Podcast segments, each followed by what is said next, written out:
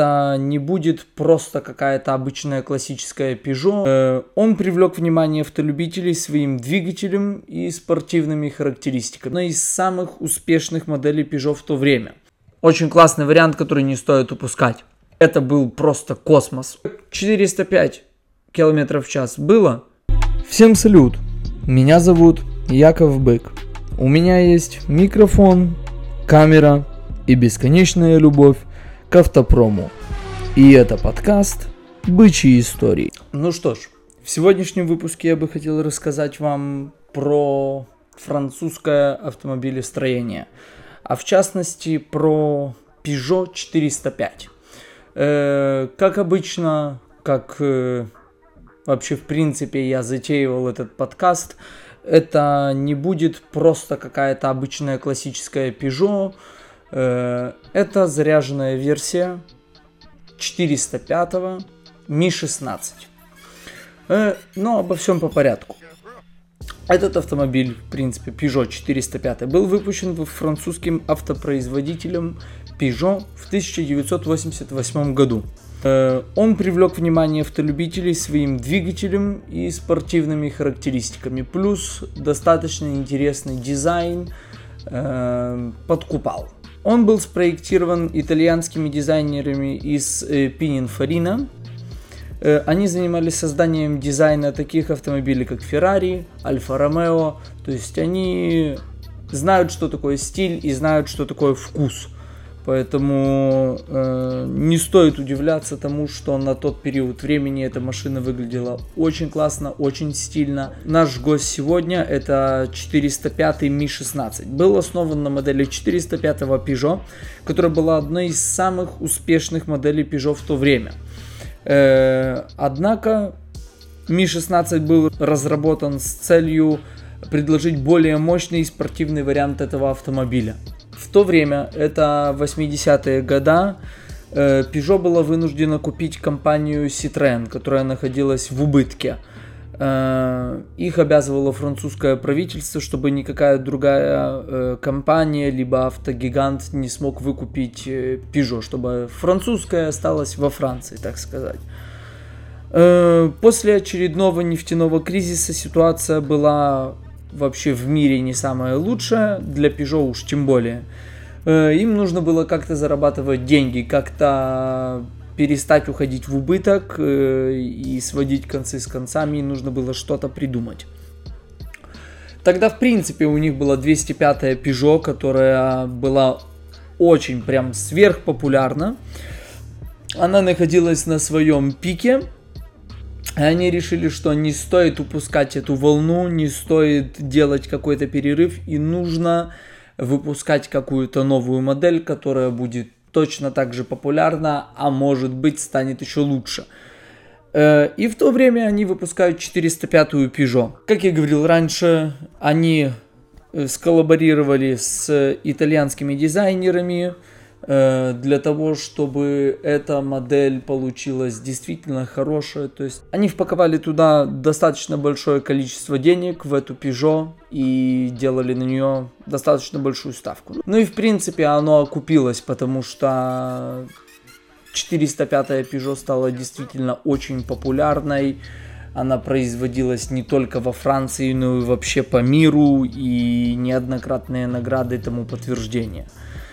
Эм, он был доступен как и в седане, это 405 обычный Peugeot, э, так и в универсале, еще он назывался Stage Wagon.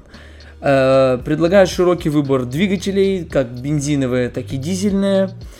Э, в 1988 году 405 модель получила престижную награду «Автомобиль года в Европе». Модель приобрела репутацию надежного, простого в обслуживании автомобиля, подходящего как для города, так и для загородных поездок. 405-я э, Peugeot также стала первым автомобилем французского производителя, который стал популярным в Северной Америке, благодаря его доступности, комфорту и надежности. Продажи в Штаты начались в 1988 году после получения награды как автомобиль года. Да, и действительно даже Ми-16, эти редкие модели, поставлялись в Штаты. Они мало чем отличались от европейских, Но, понятно, есть свои стандарты, э, и Peugeot тоже к ним подгоняла свою модель, э, чтобы их можно было нормально продавать. Но спросом большим они не пользовались, потому что, забегая наперед, Ми-16 были только на механике пятиступенчатой, а для американцев э, в эпоху, когда у них уже все становилось автоматизированное, им нужно было, чтобы у них был автомат, круиз-контроль и все остальное. Ну, кстати говоря, круиз-контроль даже в этом Ми-16 на американский рынок был. Но он был на механике, на палочке, поэтому он большим спросом там не пользовался. И в принципе из-за того, что модель 405 у них выходила хорошо, удачно, они решили, что нужно, естественно, нужно сделать и заряженную модель, какой является Ми-16. Сейчас мы поговорим про технические данные и дизайн э, данного автомобиля, именно Ми-16. Уже отойдем от обычной 405 и поговорим конкретно про виновника сегодняшнего торжества. Э, там устанавливался двигатель 1,9 литра с 16 клапанами мощностью 160 лошадиных сил. Э, отсюда, в принципе, и название э, Ми-16, что означает двигатель с инжектором и 16 клапанами. Э, как и говорил, перед этим была только механическая пятиступенчатая коробка. Был привод передний, но была модель 405 Ми-16 и Т-16, про которую я тоже скажу чуть-чуть попозже. Э, которые были на полном приводе. Но это было прям вообще лимитка, лимитка, которую тяжело достать, и сейчас она на вес золота. Разгон до сотки в районе 8 секунд с максимальной скоростью 220 км в час. Э, как мы можем вспомнить э, нашего первого гостя Галанта АМГ, достаточно похожие характеристики и Недаром эти машины считаются заряженными, и на тот период времени, 88 начало 90-х годов, такой разгон, такая максимальная скорость, это достаточно хорошие характеристики. Плюс ко всему, Ми-16, помимо своего достаточно мощного двигателя, был на переработанной подвеске, он был более управляемый, он был чуть заниженный от 405 обычного Peugeot. Он очень хорошо управлялся, и если посмотреть э, видеоряды из гонок, э, даже обычные, то есть 405, которые участвовали, видно, что эта машина очень хорошо управляется, и есть интервью с пилотами, которые говорят, что да, эта машина классно едет, она классно управляется, и это не какой-то миф, а действительно так и есть. Э, ну и да, поскольку Ми-16 э, является более спортивной версией обычного 405, он имел несколько уникальных внешних характеристик, которые отличали его от стандартной версии 405 Peugeot. И что из себя включало это? Э, он был более агрессивный, как положено для более заряженной версии. Передняя решетка радиатора была другая, она отличалась от обычного 405-го. Бампера немножко были другие. Э, и что его Единственное, что его прям сильно отличало, потому что все эти моменты не сильно так бросались в глаза, только знающие люди это знали, помимо шильдика Ми-16, который был на крышке багажника, это спойлер.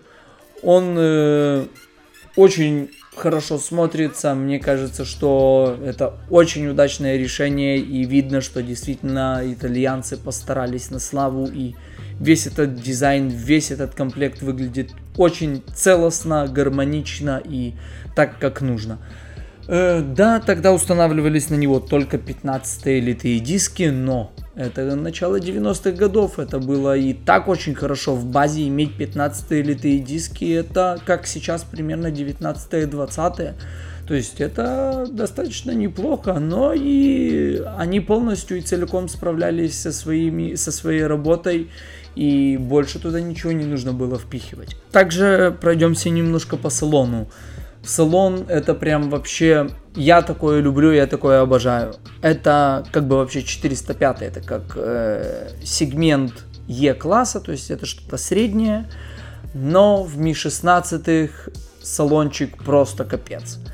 Кожаные ковши, спортивные кожаные сиденья. Это выглядит просто капец как шикарно.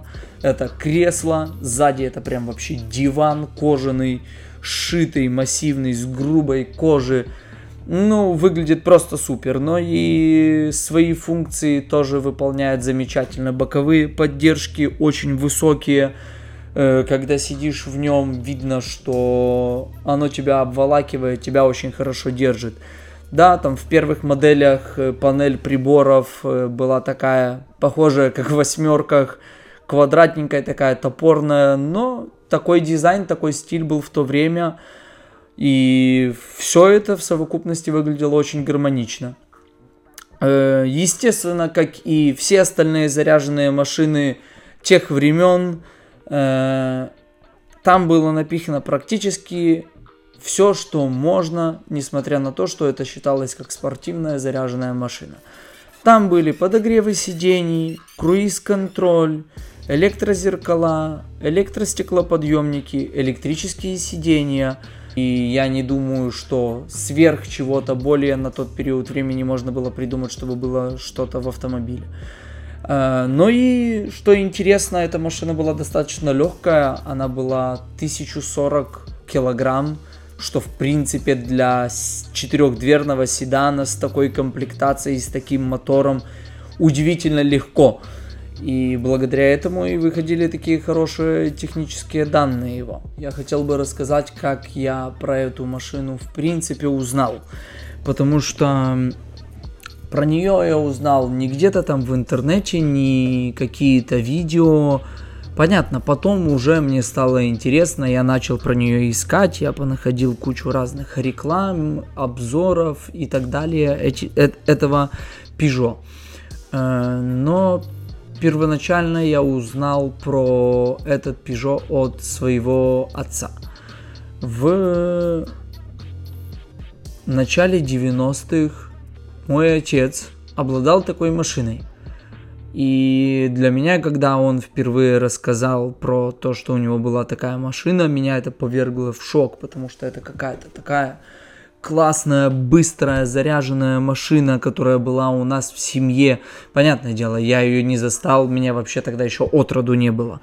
Но мне всегда было приятно э, понимать тот факт, что у моего отца была такая машина, он ей владел, он на ней ездил, он прикоснулся, можно сказать, к легенде.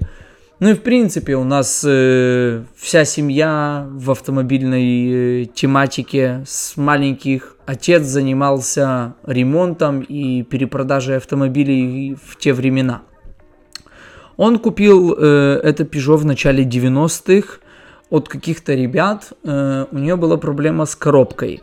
Там были разбиты синхронизаторы и, ну, как понятно, на такой машине никто сцепление до конца не выжимал, нужно было как можно сильнее и быстрее вторую, третью вбивать, и результат э, говорит сам за себя, разбитые синхронизаторы, отсутствие третьей передачи, э, и запчасти найти на такую Peugeot в нашем городе было ну, за гранью реальности.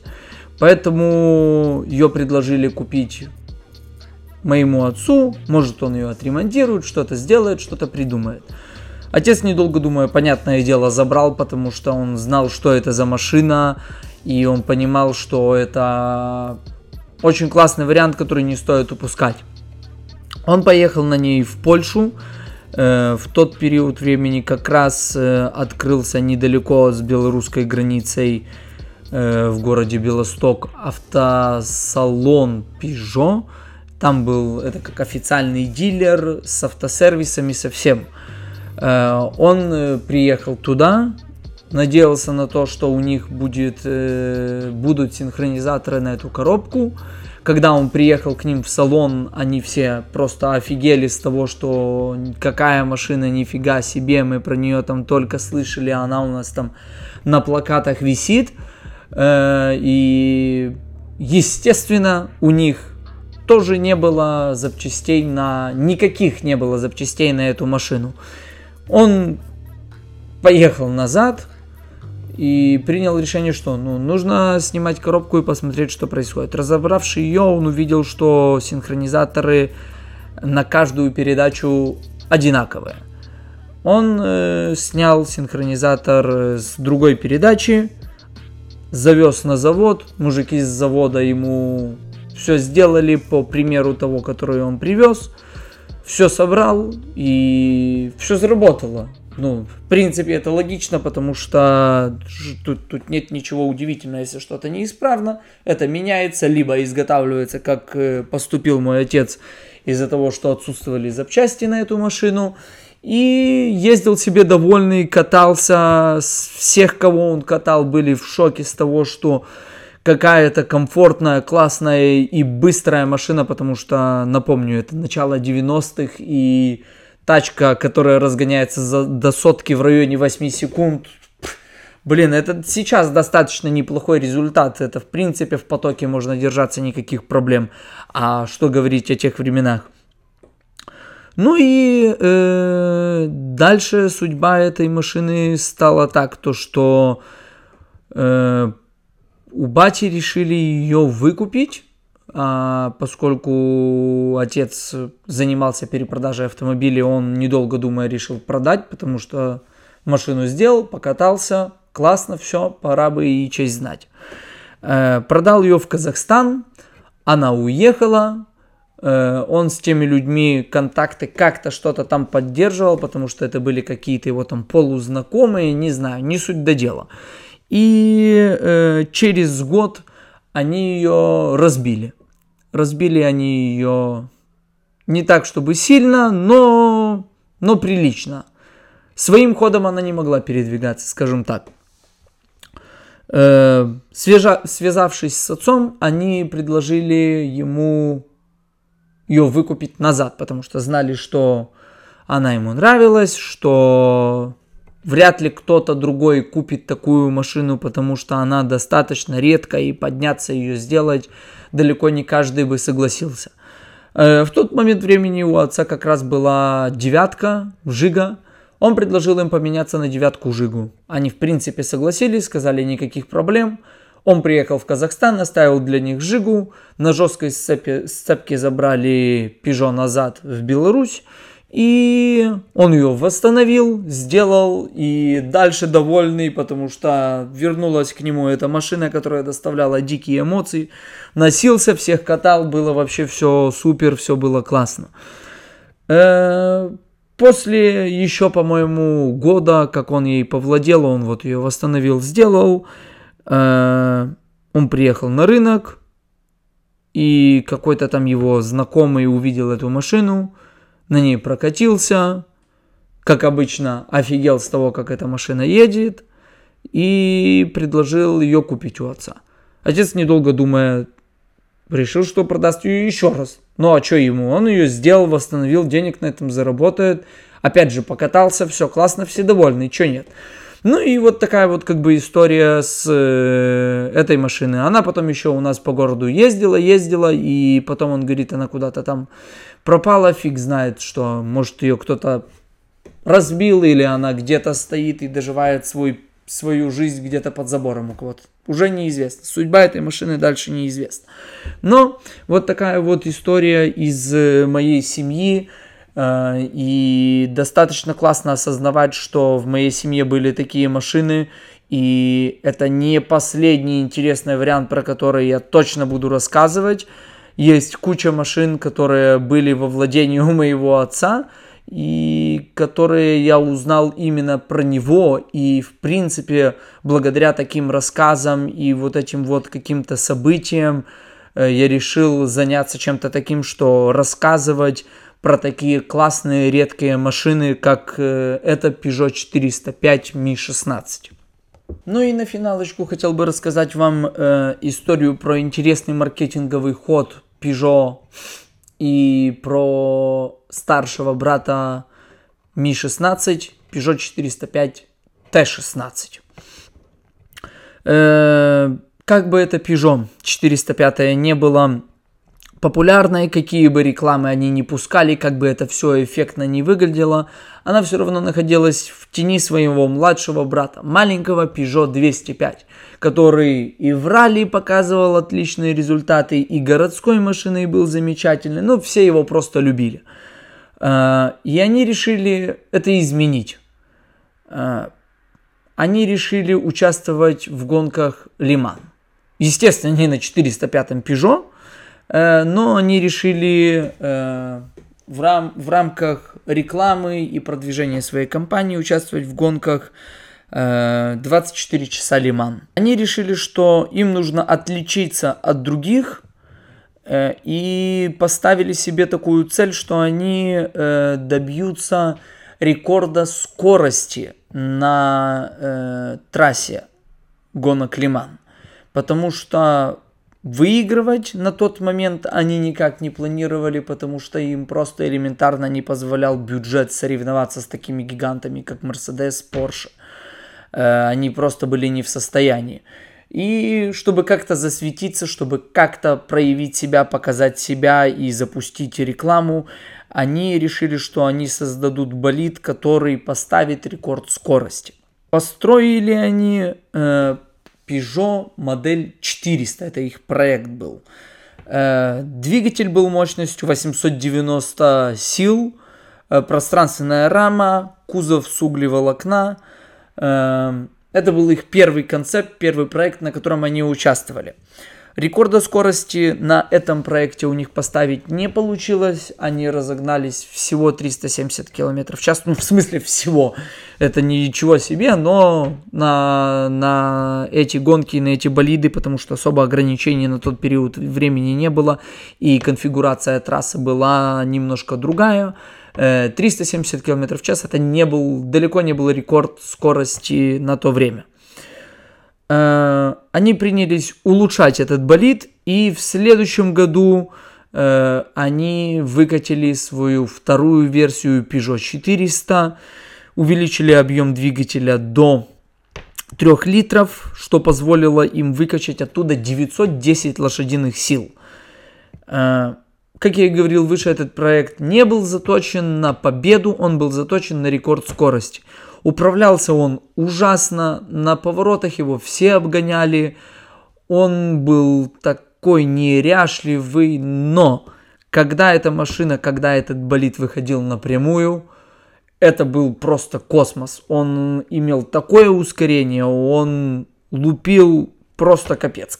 После очередного пидстопа и долгой, э, долгого ремонта этого болида э, прыгнул свежий гонщик, я не помню его имени, естественно, какой-то там француз. Он решил, что он сейчас сделает то, что они планировали. Он поставит рекорд скорости, и он втопил просто как никогда. Он и в повороты хорошо заходил, он набирал обороты, он э, показывал действительно очень хороший результат, и круг за кругом время круга, тавтология, ну ничего страшного, э, уменьшалось он ставил свой личный рекорд, так сказать, на этом Peugeot. Э, и э, на прямой он достиг пика своей скорости. Как говорят первые показатели, он раз, развил скорость 407 км в час. Как говорят судьи, судьи и другие аналитики, он развил скорость 406 км в час. И из-за этого были туда-сюда споры, непонятки и все такое, какую скорость признать официальной. И тут пришли такие Peugeot и говорят, ну так 405 километров в час было? Все такие, ну было. Но они такие, ну и все, и хватит тогда. Они так посмотрели на них, ну окей, хватит и хватит. В любом случае, для Peugeot они пытались достичь того, к чему они шли. Они поставили рекорд скорости и получили заветную цифру 405. Она была везде, она была на всех плакатах, она была в новостях, она была в газетах, она была в журналах. И таким способом они прорекламировали свою Peugeot 405. После чего рекорд скорости так побить и не удалось, потому что изменили конфигурацию трассы, добавили две шиканы, чтобы не было такая длинная прямая, чтобы пилоты просто не поубивались, потому что на тот период времени особо ограничений никаких не было, но потихонечку вот начали все изменять. И потом вообще эту группу Б, по-моему, она называлась, ее вообще просто удалили, и сейчас там ездят другие э, проекты, которые там до 350, по-моему, максимум разгоняются, да и то особо на такой трассе уже негде. Э, также, конечно, на базе Peugeot 405 сделали раллийную версию, э, которая называлась Peugeot 405 T16, про которую я упоминал в самом начале. Э, они туда запаковали этот же 1.9 э, бензиновый мотор, э, только докинули туда турбину, понятно, навесной и все такое, но как бы сам по себе это тот же 1.9 мотор, только с турбиной. Они его смогли раскачать э, для гонок, для раллийных гонок на 400 сил, в целях того, чтобы он был более надежный и меньше ломался для них – а для гонок э, без там ограничений каких-либо и на короткие участки по типу как гонки в облака, э, они его смогли раскачать до 650 сил. И как раз э, в этих гонках, которые проходят в Штатах, гонки в облака, которые там подъем наверх на гору с большим уклоном, Peugeot тоже поставила свой рекорд э, по времени и достаточно долго его удерживал. 405 Т-16, который на 400 сил раллийный, они выступали в ралли Париж-Дакар, в Тунисе и, в принципе, во всех как бы таких мировых и значимых раллийных э, гонках. Смешная ситуация случилась э, в первом, э, первом же году, когда 405-ю э, поставили на ралли Париж-Дакар в одном из участков – Э, у них просто украли один из автомобилей, который ехал на лидирующих позициях. Местные жители там в Африке украли ее и потребовали выкуп. Э, пока ее там нашли, все туда-сюда, э, они, естественно, ничего не заплатили, машину получили назад, но потеряли драгоценное время. И в том году 405 на подиум не приехал, но Появился 205, который поехал вместо 405, который не вместо поехал, но один из участников тоже от Peugeot был 4, 205, э, и они заняли подиум на 205. Но в следующем году 405 э, также смело взошел на тумбу и показал хорошие результаты, доказал, что достаточно надежный. Понятно, что в раллийный вариант от там какой-либо серийной машины прям вообще ничего не остается, но французы на то время действительно постарались и сделали хороший вариант и показывали отличные результаты во всех гонках, потому что они и обычные 405 высылали в разные страны с, целях, с целью продажи, нанимали гонщиков знаменитых, э, региональных, которые участвовали в, в региональных гонках, э, в, в целях рекламной всей этой огромной кампании они ездили и ну, машина была хор- хорошая как и для города, так и для трека, действительно. И да, что хотелось бы сказать, были вот эти вот э, Т-16, которые были как бы допущены для дорог общего пользования, выпущены прям вообще в ограниченной лимитированной версии. В 92 году э, была выпущена первая модель 405 Т-16. Э, он там был где-то 200-220, по-моему, сил, с турбированным этим 1.9 мотором бензиновым, э, с постоянным полным приводом. И этих белых было выпущено всего 500 штук. То есть это прям редкий вариант.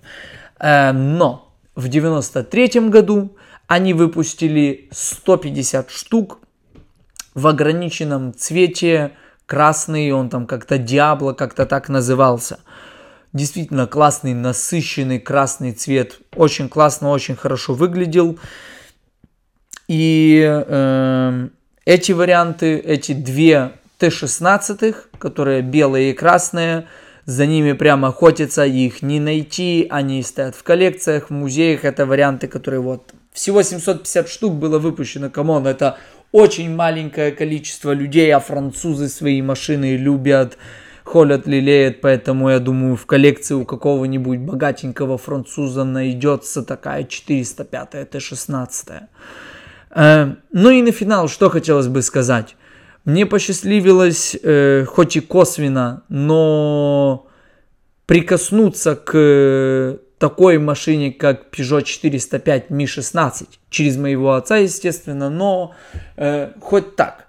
Кто знает, может быть, и я себе когда-нибудь куплю 405 Ми-16 просто для того, чтобы на ней поездить, прикоснуться к той эпохе, потому что в Европе, в принципе, можно купить 405-ю такую. Да, она может быть там подбитая, неисправная, но этим же лучше, цена будет пониже, есть возможность поковыряться, что-то поделать и поездить на такой, не побоюсь этого слова, легенде. Есть, конечно, и готовые варианты, вылизанные за большие деньги, но это не для нас и никакого удовольствия, ну, естественно, тоже удовольствие получим, но это немножко другой эффект.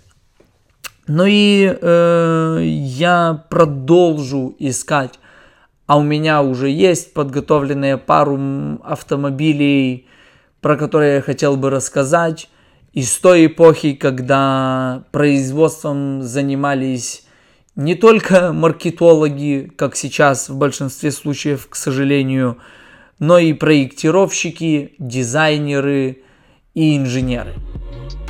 До новых встреч!